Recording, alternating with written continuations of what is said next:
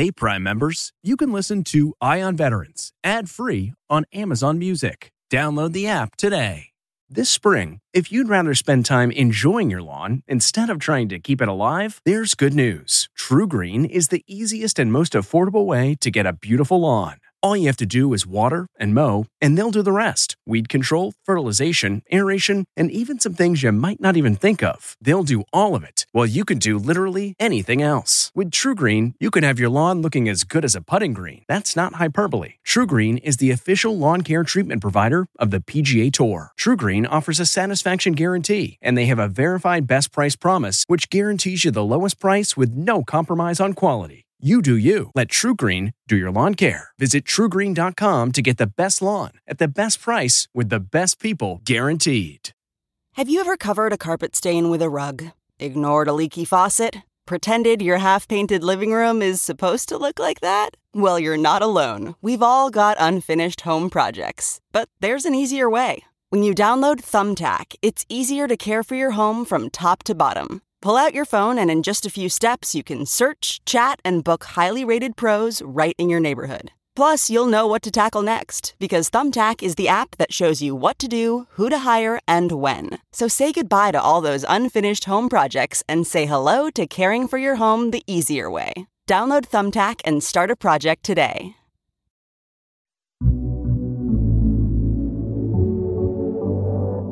Welcome to CBS Audio's Eye on Veterans. I'm your host, Phil Briggs. I'm a Navy veteran, and every week I get a chance to look at the issues of the day through the eyes of my fellow military vets. My goal every week is simple bring you something informative and something that will inspire the hell out of you. This is the news and stories about the veteran lifestyle. This is Eye on Veterans. Now, this next story is going to blow your mind. In fact, I think of all the guests I've had, former Navy SEAL Mike Day is one of the few that's living proof that miracles can happen. This is the description of his new book, Perfectly Wounded. On what would be his final combat mission as a Navy SEAL, Senior Chief Mike Day was shot at close range by four enemy fighters and absorbed a grenade blast. He was shot 27 times. Despite being wounded, Mike was able to neutralize all four enemy combatants, secure two prisoners, rescue six women and children, and evacuate to a waiting helicopter.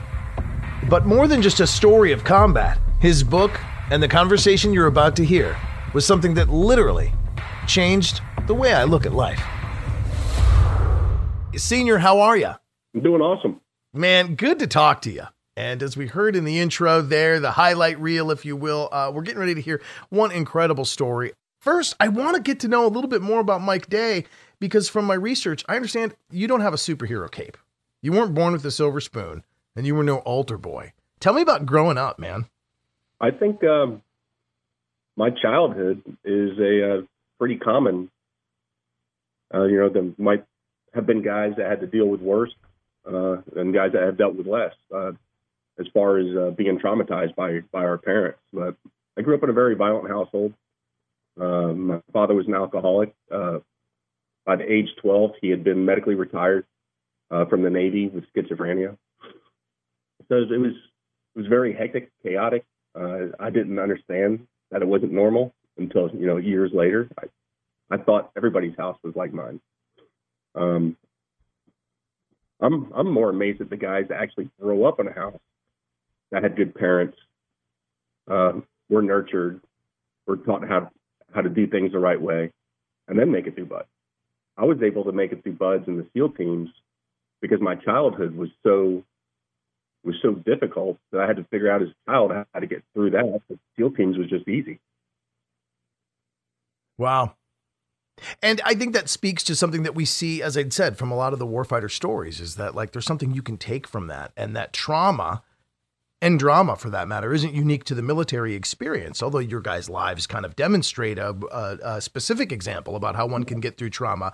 Uh, you'd experienced it before even coming into the military thus some of the hardest most elite training in the military didn't seem that difficult to you because you'd been through screaming yelling di's and you'd been through you know uh, some frightful situations already so. I was i was happy they didn't beat me up like my father did. I was i was expecting it you certainly made it through, became a SEAL, uh, survived deployments. Uh, we're talking Kosovo, Philippines, Middle East. Um, not so much action on the first Desert Storm, but as uh, you rounded out and became kind of the mature member of the SEAL teams there, um, we'll kind of speed towards April of 2007 and talk about that turnover deployment. Uh, from what I've learned, turnover deployments kind of uh, you guys are on your way out there's a new team sort of coming in so you guys are finding the battle rhythm and helping the incoming guys uh, go on some missions with you and uh, on that night in april 2007 you're hunting an al-qaeda cell that had been taking out rescue helicopters um, you get dropped a few miles away from kind of the target area there take me through that night Okay, uh, thanks for getting me to there. I, I, go off on tangents. You have to pull them back sometimes. we, we, get on the ground and we have a, a target package where we're going to hit five buildings, and on the patrol into the into the target area, uh, overhead asset was telling us they're hearing chatter from bad guys on the ground. Don't, doesn't know if they're actually talking about us, but they're aware of somebody else. But there's three other um, operations going on in the near vicinity. Uh, so we don't know where it's coming from. We we changed uh, the target package from hitting five buildings to just one, uh, the one primary one. Uh, we get up to that target building and we breach the door, have to come back out, uh, go into uh, another entry. And I'm the one that popped that door open. That opened up into a small foyer that had two doors in it with nothing in it but uh, a lantern. So I, uh, I make a simultaneous room entry uh, with Clark. He goes into the door to the on the back wall, and I go through the door on the left. And as I'm coming off my pivot foot, I start getting shot. everything slows down to frame by frame, and I lose my rifle. I have complete conversation with myself. Everything's moving frame by frame. I transition to my position, uh, my my sidearm as I'm falling towards the ground. I'm falling forward. You know, in the movies they they show guys getting shot and they're blowing them backwards, uh, which did happen to one person that did save his life. Uh, I'll explain that in a bit. But as soon as I got in the room, they opened up on me before I even came off my pivot foot. So I got my right foot in the door. Uh, I cleared the right wall. Uh, went down the left wall. There was a guy down that wall shooting at me. I pulled out my pistol, put about five, six rounds in that guy, watched him die, you know, frame by frame. So three to five seconds from the time I entered that door to the time I hit that ground, it felt like minutes to me. I watched him die, hit the ground. I landed right next to him. Uh, the guy in the center of the room, and this is a small room. This is like 12 by 12. It's a square room, somewhere between 12 by 12 and 15 by 15. Uh, pretty small. Mm-hmm. And I didn't realize it at the time, and I didn't even know a grenade had gone off in the room until we did an after action report months later. But he had pulled the pin on a grenade and he was trying to run out of the room and into the hallway on the guys uh, on the rest of the train. And I shot him in the head, and he fell to his knees and blew up and knocked me out. So this is usually um, a good time to explain what happened behind me. Uh, so when we enter a room, it's either a two man or four man room entry, and you go in left, right, left, right, left, right for a four man. So behind me, that was my number two guy got shot in the chest and it hit his body armor and knocked him out of the room. That was an Iraqi scout. And the third guy, who was also an Iraqi scout, got shot in the chest and penetrated his body armor and killed him. And he, he died right there in the doorway. Mm. Clark um, that went into the other the other room. A bullet passed through two doorways and hit him in the back of the and hit him in the back of the neck, and uh, he wound up uh, dying on target that night. So I'm on the ground unconscious right now, and guys are still trying to get in the room. No SEALs actually saw me go into the room. Only Iraqi scouts did. So when they tried to get in the room and there were still two guys sawing up the door jamb with AKs, they decided we're not going in there and they called for status over the radio. Well, I'm unconscious. I couldn't respond. I couldn't have responded anyway because um, I later find out that my radio is destroyed. So they decide they're going to leave. They get a good status report. Everybody's outside trying to do a running head count, and they were going to use an aircraft to uh, blow up the target. But we have standard operating procedures that we can't drop bombs uh, and use call for fire if we don't have a full head count. We don't know where everybody is. So they're trying to get that together. Now, before they do it, though, they got to get that report. And of course, at this time, you're still in that room. Guys are still laying down fire, so the team's actually backing out uh, from the building. And there you are under a window, laying there after a grenade's gone off or a frag, and you're out cold. Uh, well, I'm I'm waking up at this point. So when I wake up, the guys have already decided they're going to pull back and just blow it up. Um, I wake up and I look across the room and see two guys with AK-47 shooting over top of me at the guys leaving. Uh, one other guy got shot in the arm at this point. and I hate to admit it, but when I first saw that, I was like, man, maybe I should just play possum and wait till they're done, and I can just sneak out of here. Uh, it wasn't a thought that lasted for too long before I started re-engaging them. So I put like five or six rounds into the first dude, uh, shot a couple rounds at the second guy with a grenade, and this is a 15 round magazine. So I wake up, the pistol's still in my hand. I re-engage him. I run that dry, and I don't think they know I'm shooting them at, at this point. I do a magazine change, start shooting again, and they realize that I'm shooting at them. So they stop shooting through the window, re- redirect their fire at me, and some pretty amazing stuff happened here. Had an AK round hit the foot of the magazine, and it blew the hand grips off the pistol and caused it to malfunction. So I had to clear a malfunction in a drill what we call tap rack bang. Now stick around because when we return, we'll hear how retired Navy SEAL Mike Day survived that deadly combat mission. My hand grips were shattered. I could feel the springs in my hand. And I remember the look of surprise on their face when they realized it was me that was shooting. That's ahead when CBS Eye on Veterans returns.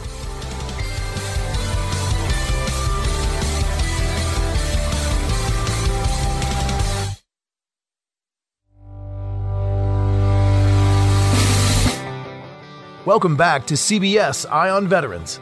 I'm your host, Navy veteran Phil Briggs. Now, in our last segment, we heard retired Navy SEAL Mike Day talk about his new book, Perfectly Wounded. In it, he described a combat mission where he was shot 27 times and absorbed a grenade blast.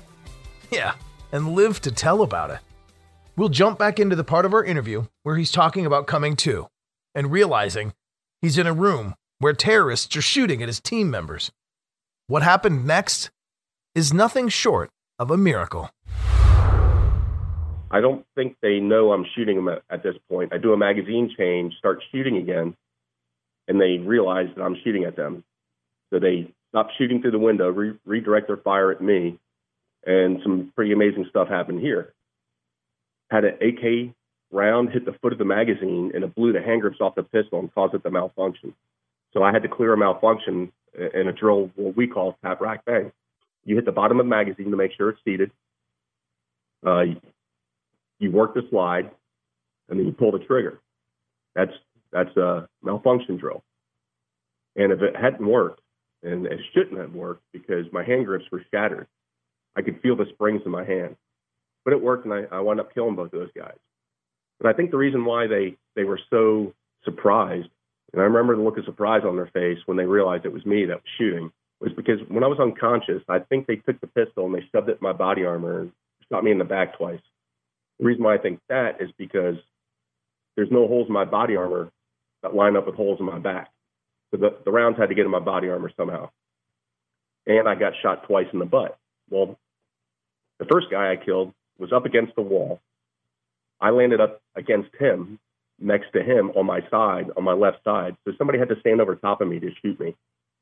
Um, just got uh, that bullet cut out last year. I had a bullet that they left in my hip that migrated uh, over my hip all the way to my stomach fat, and I had some friends cut that out. But that bullet was in me for quite a bit. That's amazing. Um, one because I'm glad to hear stomach fat does come in handy sometimes. Thank you very much, Senior. I'm gonna uh, covet mine from here forward. And two, I heard you on again Marcus Luttrell and them's podcast. Um, is that the one you wear around your neck? Yeah, nine mil round. Of course but you I've, do. I've also the, the way I, I got it. the idea is when the guys collected up all my body armor, an AK round fell out of the not a round, just a just a lead fell out of my body armor. And it has the rifling on it. You can see the rifling, and that's for people that don't know, it's inside a barrel are, are grooves that mm-hmm. make the bullet spin to make it keep it stable.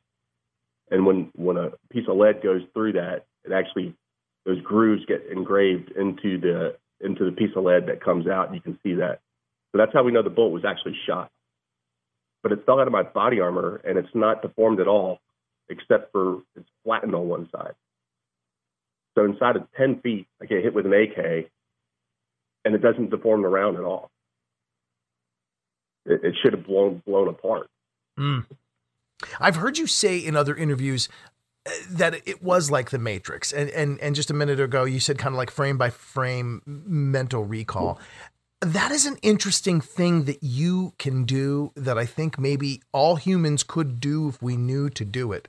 It must stem from some of the traumas that you've survived. And I hate to be so simple and call it the Matrix mode or like Neo, but your uncanny ability to kind of like slow some things down in your mind. Things that took place in a millisecond turn into minutes in your mind. Explain kind of how that feels. Well, I'm, I'm trying to pop my computer open. There's actually a scientific term for it. And I've been doing it ever since I was a kid. Now, I was always kind of jumping my bike over stuff that I shouldn't, climbing up trees and falling out of trees. And so it's been happening to me since I was since I was a kid. And in the military, uh, when I was on the Navy parachute team, there was plenty of times where I'd get into a parachute wrap because we do canopy relative work. So a lot of times, you know, you hit wind shears and parachutes don't act the way they're supposed to, and things start happening really fast.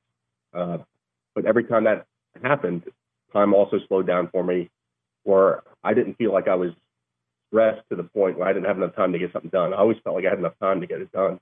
It wasn't didn't feel like real time baseball players that can hit a 95 mile an hour fastball. There are guys uh, that say they, they are able to do it. A small percentage of people can do that. Very hard. But the guys that can say it's all slow motion. I can see the ball spin. I can count the threads on the ball. I like to believe that too. I think if one human being can do it, that means anybody can do it.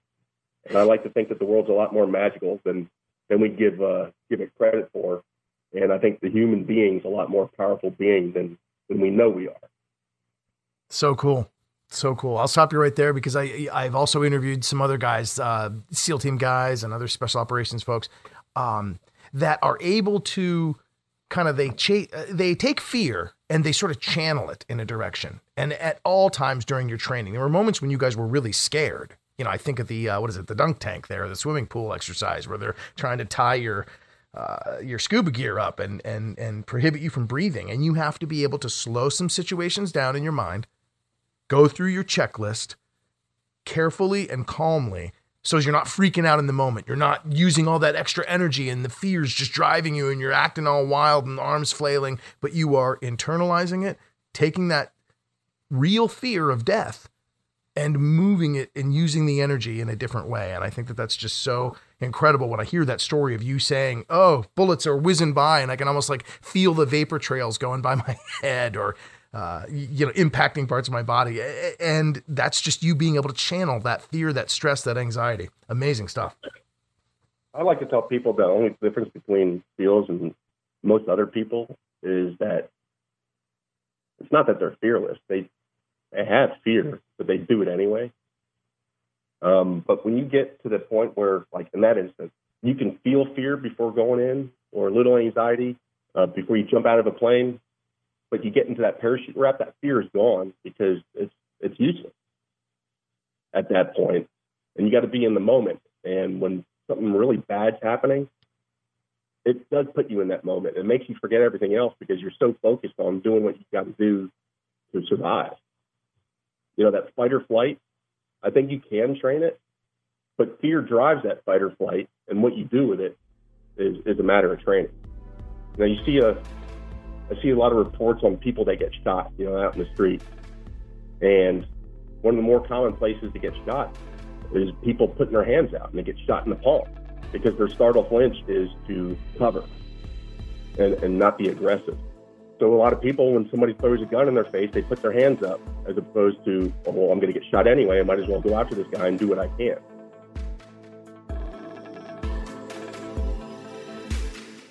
I want to leave you this week with Mike's words about why the book is called Perfectly Wounded. Kind of the description of my life. I mean, we're all going to suffer trauma. No one, no one gets out gets through this whole uh, lifetime without being traumatized. And those are wounds. They're either going to push you one direction or the other. It's either going to build resiliency or it's going to take it away from you. For me, it's just, it's built my resiliency. And it's veterans like Senior Chief Mike Day and stories like Perfectly Wounded that will hopefully instill some resiliency in us all.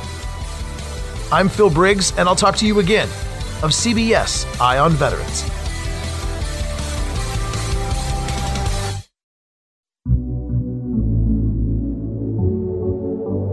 All right, so that does it for this week's show. Thank you for listening. Now, we'd love to hear from you, so follow us on Twitter at Ion Veterans, or you can reach me at Phil Briggs Vet. I'm always down to get your hot takes and spicy memes, and I'd love to talk to you every week, so please like and subscribe. Hell, even give us a review of the show, because the comments and reviews really help us tailor the show to you. Again, I'm Phil Briggs, Navy veteran and reporter with ConnectingVets.com in Washington, D.C. And I look forward to talking to you again on another episode of CBS Audio's Eye on Veterans.